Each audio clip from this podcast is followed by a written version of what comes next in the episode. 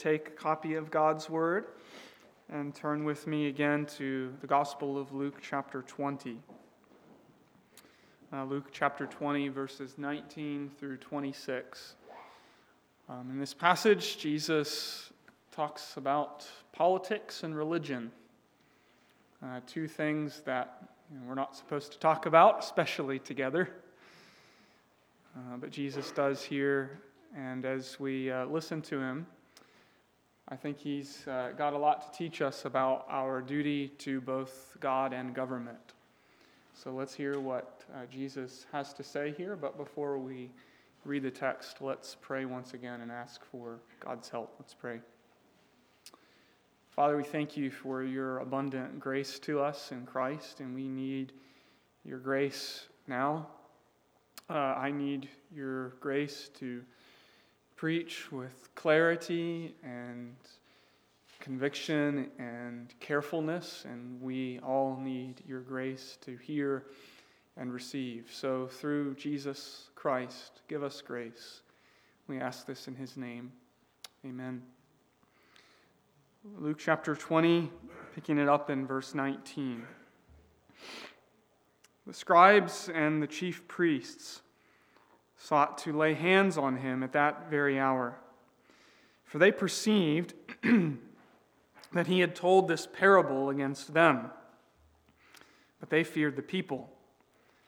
So they watched him and sent spies who pretended to be sincere, that they might catch him in something he said, so as to deliver him up to the authority and jurisdiction of the governor. So they asked him, Teacher, we know that you speak and teach rightly and show no partiality, but truly teach the way of God. Is it lawful for us to give tribute to Caesar or not? But he perceived their craftiness and said to them, Show me a denarius. Whose likeness and inscription does it have? They said, Caesar's. And he said to them, then render to Caesar the things that are Caesar's, and to God the things that are God's. And they were not able in the presence of the people to catch him in what he said, but marveling at his answer, they became silent. This is another conflict between Jesus and the religious leaders in Jerusalem.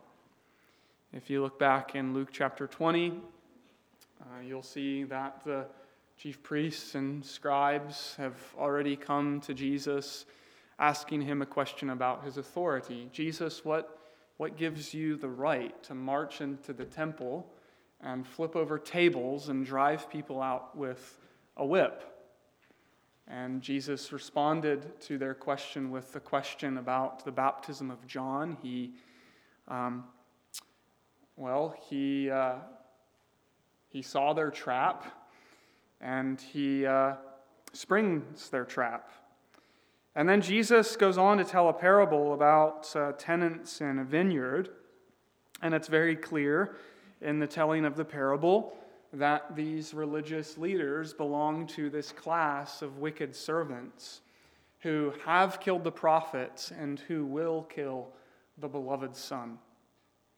And so these religious leaders are, are furious and they really they want to lay their hands on Jesus, but they can't out of fear of the people rising up in opposition. So this time, Luke tells us they try a different strategy. They try to, to uh, as it were, go undercover. They send some spies to try to catch Jesus in his talk. They, they want to accuse Jesus of saying something that he shouldn't have said and thus get him in trouble with the authorities. Now, Mark, Gospel of Mark, tells us who these people are. It's two groups Pharisees and Herodians. And when you hear that, you ought to think, oh, hmm, that's kind of interesting because these two guys, these two groups, they, they didn't run in the same circles. Uh, the Pharisees were a sort of lay level movement, uh, conservative theologically, kind of let's get back to the Bible sort of folks. Whereas the Herodians, they, they ran in in the elite circles. They had connections with the higher ups. And they didn't generally agree with the Pharisees on all matters of doctrine and theology. But here they are in cahoots, working together because they have one shared desire, and that is to harm the Lord Jesus Christ, actually, to kill him. Fascinating, isn't it, how the gospel brings people together? The gospel brings us together in a positive sense. We say this all the time that what brings us together as a congregation, it's not our shared political views, it's not our shared hobbies, similar age, similar social status. What brings us together is the gospel of Jesus Christ. But there's also a negative sense in which the gospel brings people together in opposition to the Lord's anointed one. And uh, now these spies, they, uh, they opt for flattery. Oh, Jesus, we, we know that you are, you're a straight talker. You don't duck a hard question. You're a man of the truth, and you're not concerned about people getting upset with your answers. Now, you speak the truth. Now, they don't mean it, it's true, but they're being insincere. And what they're trying to do here is they're trying to set Jesus up, they're setting their trap. They are going to ask Jesus a question, an either or question where either answer will get Jesus into trouble, either with the crowds or with the authorities. And so they're trying to, to lay the foundation here, Jesus. Okay, when people come to you with a question, you don't beat around the bush. Isn't that right, Jesus? Now, here's our question Should we pay tribute to Caesar? Is it lawful to pay taxes to Caesar or not? Yes or no, Jesus? You see what they're trying to do? They're trying to place Jesus on the horns of a dilemma. Uh, and the dilemma is this if Jesus says simply, yes, you've, you've got to pay taxes to Caesar, if that's all he says, then the crowds are going to be upset because they, they hate Rome. Uh, Judea is a vassal state under the thumb of the Roman Empire. Uh, they, want, they want a Messiah, they want a political Messiah who is going to overthrow uh, Roman rule. And so, if Jesus simply says, Yes, you've got to pay taxes to Caesar, then the crowds are going to be uh, disappointed and upset. He's popular with the crowds who, at this point, are all hyped up with the possibility that Jesus is the political Messiah that they've been looking for. And so the religious leaders at this point can't touch him or do anything out of fear of an uprising or out of fear that the people might actually harm the religious leaders.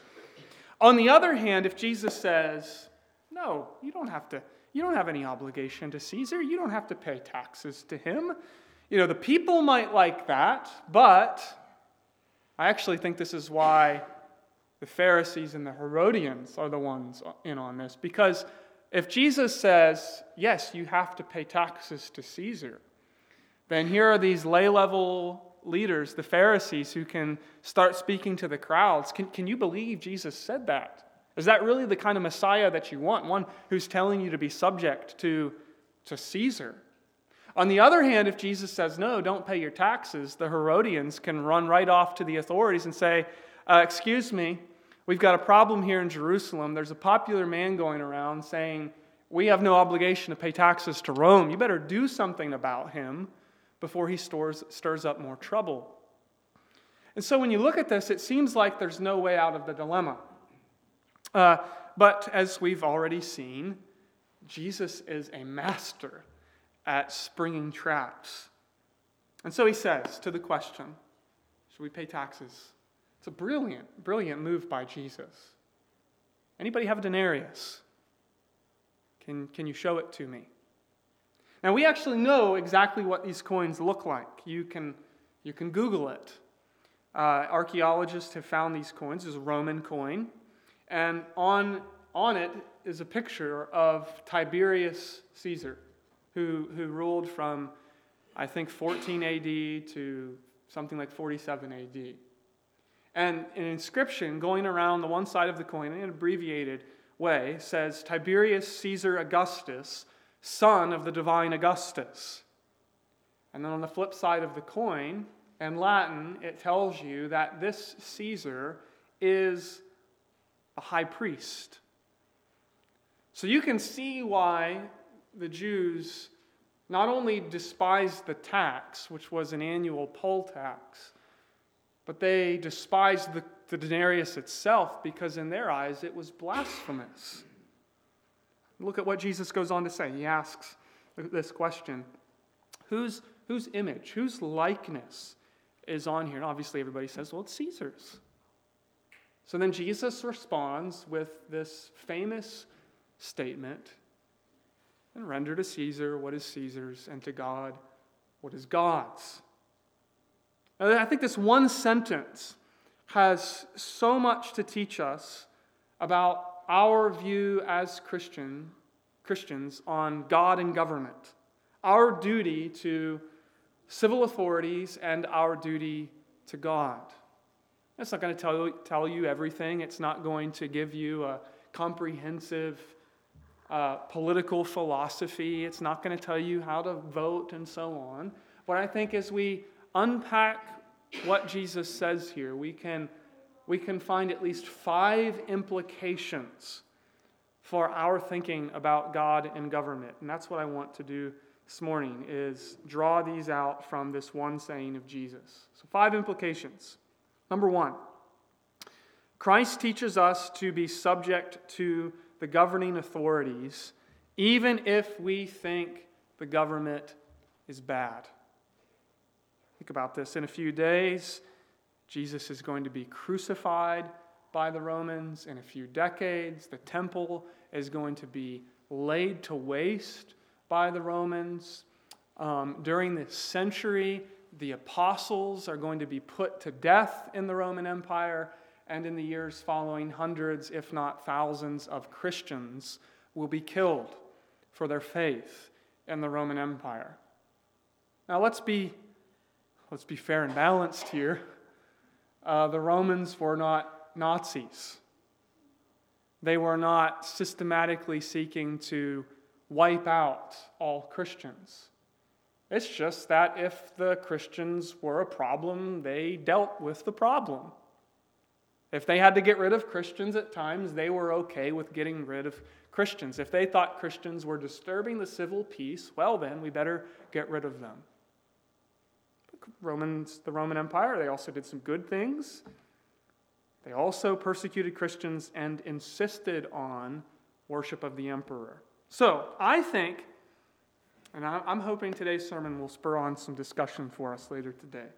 I think it's safe to say that no matter how dissatisfied you are with American politics or American politicians, or if you dislike whatever level of government, from the president to the Congress to the governor to the mayor, or whatever, it's pretty safe to say that Rome was worse.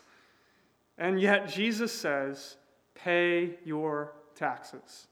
Caesar's face is on the coin, give him the coin.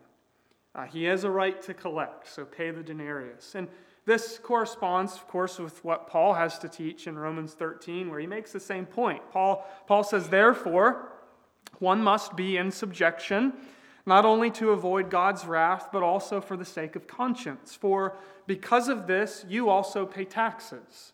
For the authorities are ministers of God attending to this very thing. Pay to all what is owed to them, taxes to whom taxes are owed, revenue to whom revenue is owed, respect to whom respect is owed, honor to whom honor is owed. So, what's Paul saying? Give what is owed. If honor is due the authorities, give honor. If taxes are owed to the authorities, pay taxes. Don't leave out what you owe. That's how we are subject to the authorities. So even if you think, man, the government is so corrupt and the government spends money in so many stupid ways, you know, and with the trillions and trillions of dollars, I, I, I think it's also safe to say that there are probably ways that money is being spent that you disagree with or you don't like, and therefore some Christians jump to the conclusion you know what, because of that, I, I don't have to pay taxes because some of that is going to this.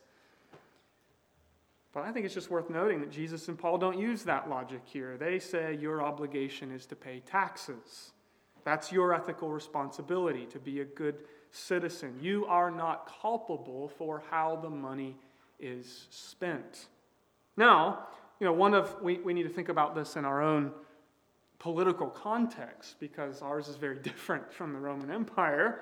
One of the goods of living in a democracy is that you can try to have some say in how the money does get spent. And individual citizens and institutions certainly have a right to do that. This is the, the first implication from Jesus' words Be subject to the governing authorities, even if you think that authority is bad. Caesar has a tax, pay the tax. Implication number two governments have legitimate authority even when they exercise that authority poorly. Now, this is just following from the previous implication, but I want us to think it through a little bit more. That the reason Christians are subject to the governing authorities is because God has instituted human government. It's, it's never perfect in a fallen world. In fact, in a fallen world, it's often tragically imperfect and, uh, and wrong. And we should, I, I suppose, we should insert here that there are occasions when a government can become so corrupt and unrighteous that those who are in the proper positions have a moral obligation to step in to make change and perhaps even remove certain people from office. But that's a discussion for another time. We need to recognize this general principle that having a government is a blessing. I never thought about that, but it is. Having a government is a common grace gift of God to human beings in a fallen world. Just think about for a moment what happens in a society when a government collapses or a government begins to fail. I mean, it's mayhem, it's chaos. Uh, looting breaks out, riots break out, because there are no longer any structures in place to restrain the evil of the human heart. You know, it's only, frankly, the immature, naive, and foolish university student who says, Give us anarchy. Get rid of the government. And it's those same people who maybe two decades later are having kids and saying, We need more government. Give us more rules. See, what we recognize as Christians is government is a gift of God in a fallen world, that there be some semblance of law and order in society. So we must remember no matter how frustrated we may be with the dysfunction and even unrighteousness of a government, that God has instituted it for a good purpose. Listen to Paul again in Romans 13. Let every person be subject to the governing authorities, for there is no authority except from God, and those that exist have been instituted by God. So it's God's idea. And we're told in the New Testament to, to pray for our rulers, to pray for their good, because their good is for our good.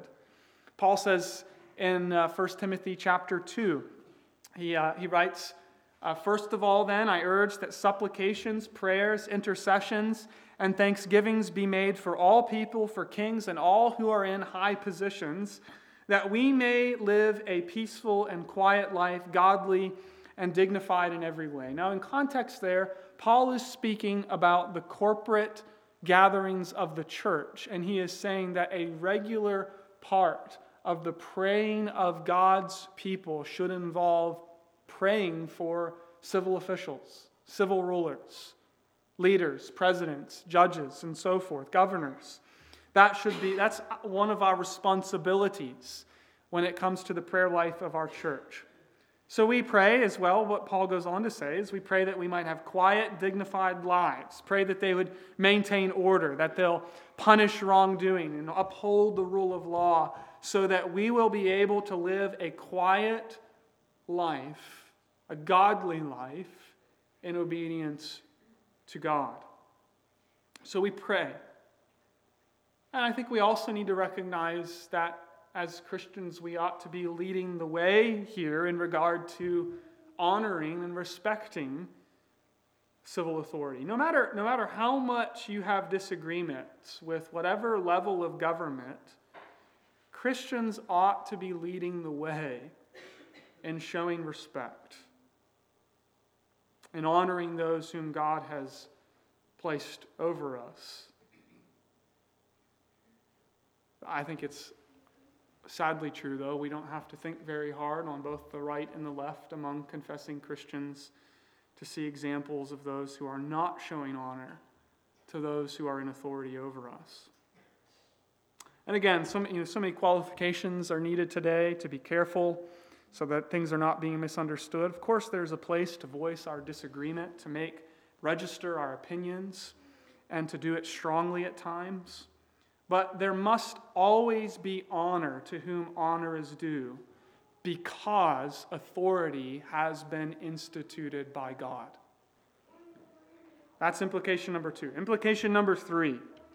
And this, this implication is, is uh, uh, somewhat more general, based not only upon what Jesus says here, but on his, his broader teaching. Here, here's what I want us to think about for a moment citizenship in the kingdom of God is not tied to any one earthly kingdom. Citizenship in the kingdom of God is not tied to any one earthly kingdom. Now, follow this through with me and see if you can get why I'm, why I'm saying that. When Jesus says, Give to Caesar what belongs to Caesar, he's effectively saying, You can be part of a nation, a citizen of a country, part of, a, part of an empire that does not formally worship the one true God.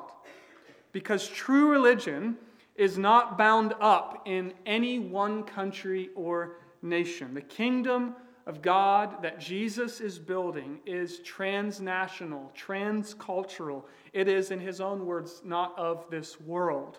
And so that means that we can live as good citizens and subject to governing authorities that do not align themselves with the one true God, and at the same time know that we belong to another kingdom that transcends our earthly citizenships.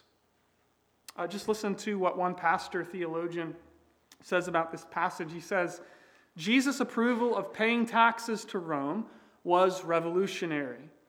By this, he shows us that the legitimacy of a government is not determined by whether it supports the worship of the one true God or even allows for it. By Jesus not requiring those who would follow him only to support states which are formally aligned with the one true God, Jesus unhitches following him from any particular nation. And this is why we can say that the church is international.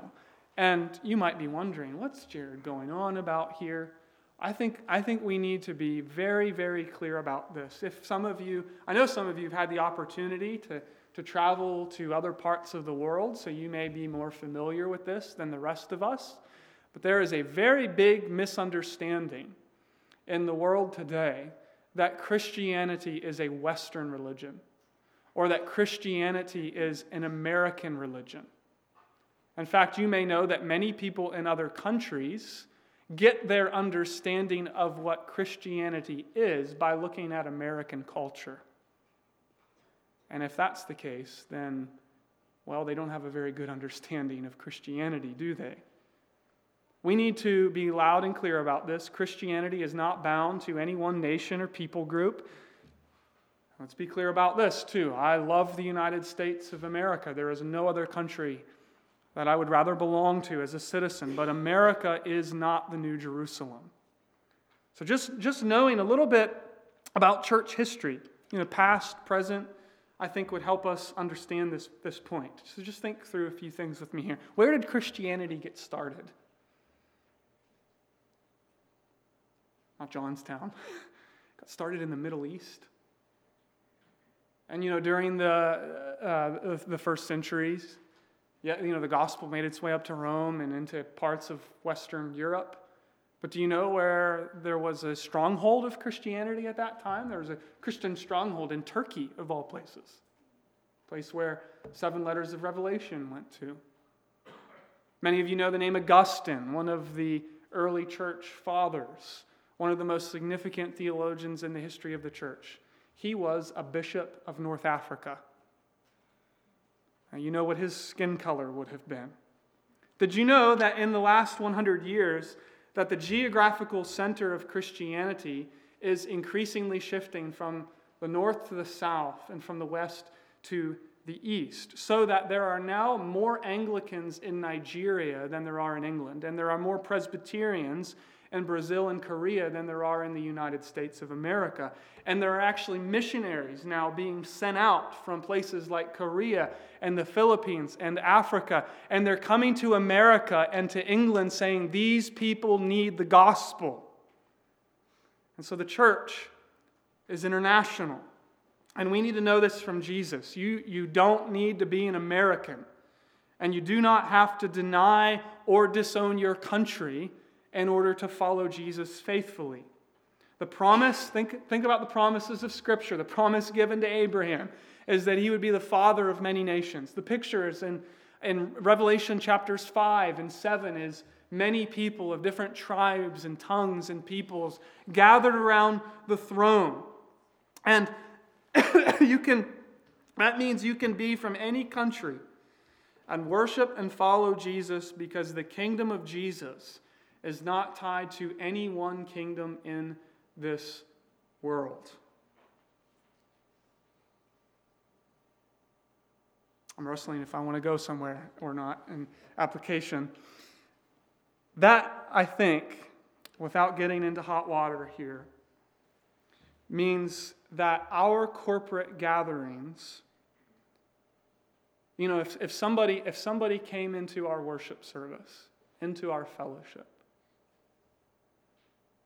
and we, we ask them, what is it that brings us together?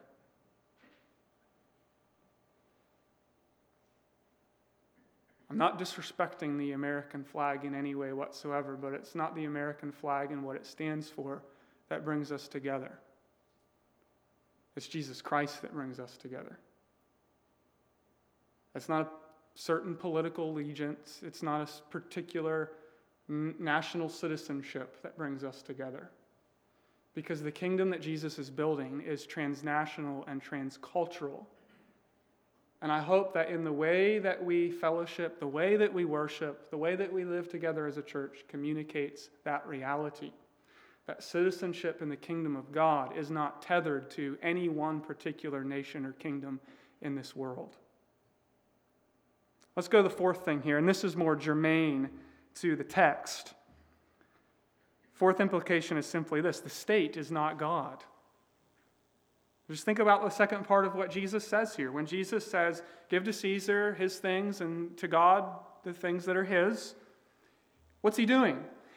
He's, he's making a very, very clear distinction between Caesar and God. He's making it very clear that God and Caesar are not identical despite the inscription that's on the coin you know, Tiberius Caesar, he, he might declare himself to be son of the divine Augustus, high priest. Jesus is saying, no, pay, pay, pay Caesar his taxes, give, give him what you owe, but he's not God. The state is not God. Now, you know, human, human government, it's, it's organized and it's run by, by humans, but you know what tends to happen is people gravitate toward making an idol out of civil government. Now, that's happened throughout history in, in overt ways when, you know, emperors and kings have, I'm son of, uh, son of a deity, bow down and worship me.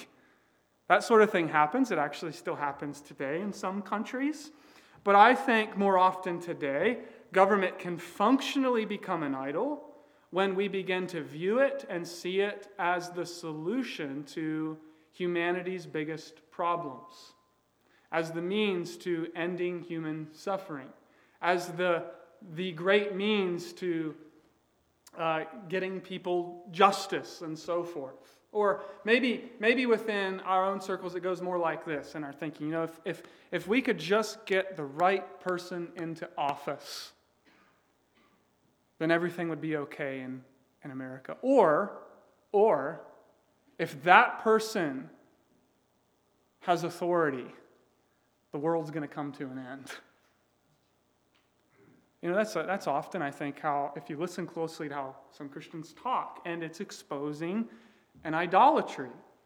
But Scripture says, yes, yes, government is for law and order, for upholding good and punishing wrong. So respect government, give honor to Caesar, pay your taxes, be obedient whenever possible, pray for your leaders, but know this for sure the state is not ultimate. The government is not God. The state does not have ultimate authority. And so it doesn't matter what country you're from, whether you're from America or, or uh, Japan or South Africa, and on and on and on. Your state is not God. God is God. And here's the final thing, the final implication, fifth thing.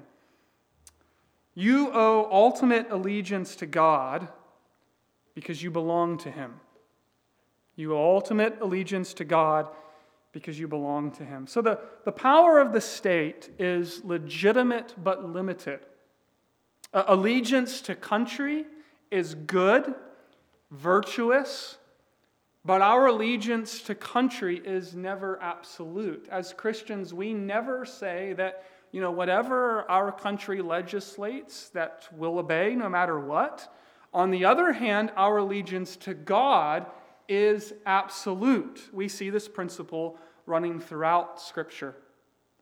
We see it with the Egyptian midwives. We see it with Daniel, who refused to bow down and worship the state and insisted upon his freedom to worship the one true God. We see it with the three men in the fiery furnace who, who refused to do the same. And we see it stated clearly with Peter and John in Acts chapter 4 when they say, We're not going to stop preaching about Jesus just because you tell us to. We must obey God rather than men. And so that means if God and government come into conflict, you always obey God. Our allegiance to the state is limited, our allegiance to God is not. But what I want you to notice then is the grounds that Jesus gives for this. Uh, in verse 24, I mean, he's got this denarius, he's got this coin. Whose, whose likeness and inscription does it have? Now, the Greek word there is icon, where we, you can hear where we get our English word icon. And it's the very same word that is used in the Greek translation of the Old Testament in Genesis chapter 1 when the Lord says, Let us make man in our image after our likeness. Now, you see what Jesus is doing. He's, he's leaving us to connect the dots here, but it's a masterstroke from the Lord Jesus. What are the things that belong to Caesar? Taxes, paying honor, respect, our prayers. But what belongs to God? Oh, Jesus, I think I, I think I see what you're up to, Jesus. Because when you mentioned that word image, it, it made my mind jump back to, to the beginning of the Torah that tells me that I have been made in the image of God, and the image of God is written all over my life inescapably. What does that mean? That means I belong to God. So, what belongs to Caesar? Taxes, prayers, and respect, our honor, obedience, wherever possible. But what belongs, what belongs to God? You. All of you. Because his image has been stamped upon your life, and his inscription is written all around you. Caesar gets some coins but God has a right to all of you. Because you were made in His image. You were made to reflect Him. You were made for Him. You belong to Him. Caesar gets some taxes, God gets you. And the basis of that is the reality that we as creatures have been created in the image of God, meaning we owe our life to Him. We owe our existence to Him, and it means that we were made by God for God. You know, if I can, if I can put it this way, you, you're, kind of, you're kind of like that coin, or let's take a penny. You know what happens if a penny gets thrown outside for a while when you, you discover, rediscover it after a few years? It's, it's all green and dirty. Kind of like us, apart from the redeeming grace of Christ. We've been tarnished by sin, but you are still worth something to God because His image is upon you and you belong to Him. And so the only way to render to God the things that are God's is to give God your very self. It's not as though that the notion of the image of God only touches on one aspect of your humanity. The image of God is comprehensive to our humanity. It touches on every part of who we are as human beings, and that means God gets all of us. So we've got to ask the question what are we, what are we holding back?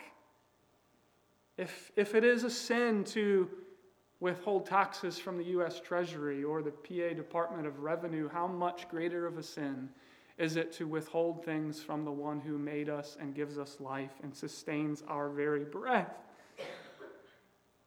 You trying to keep back just a little? Maybe you've heard people, maybe you've heard people say, uh, you know, uh, I don't have to pay all of my taxes. I'll pay some of them. They'll, they'll never know. Do you know who knows more about you than the IRS? God.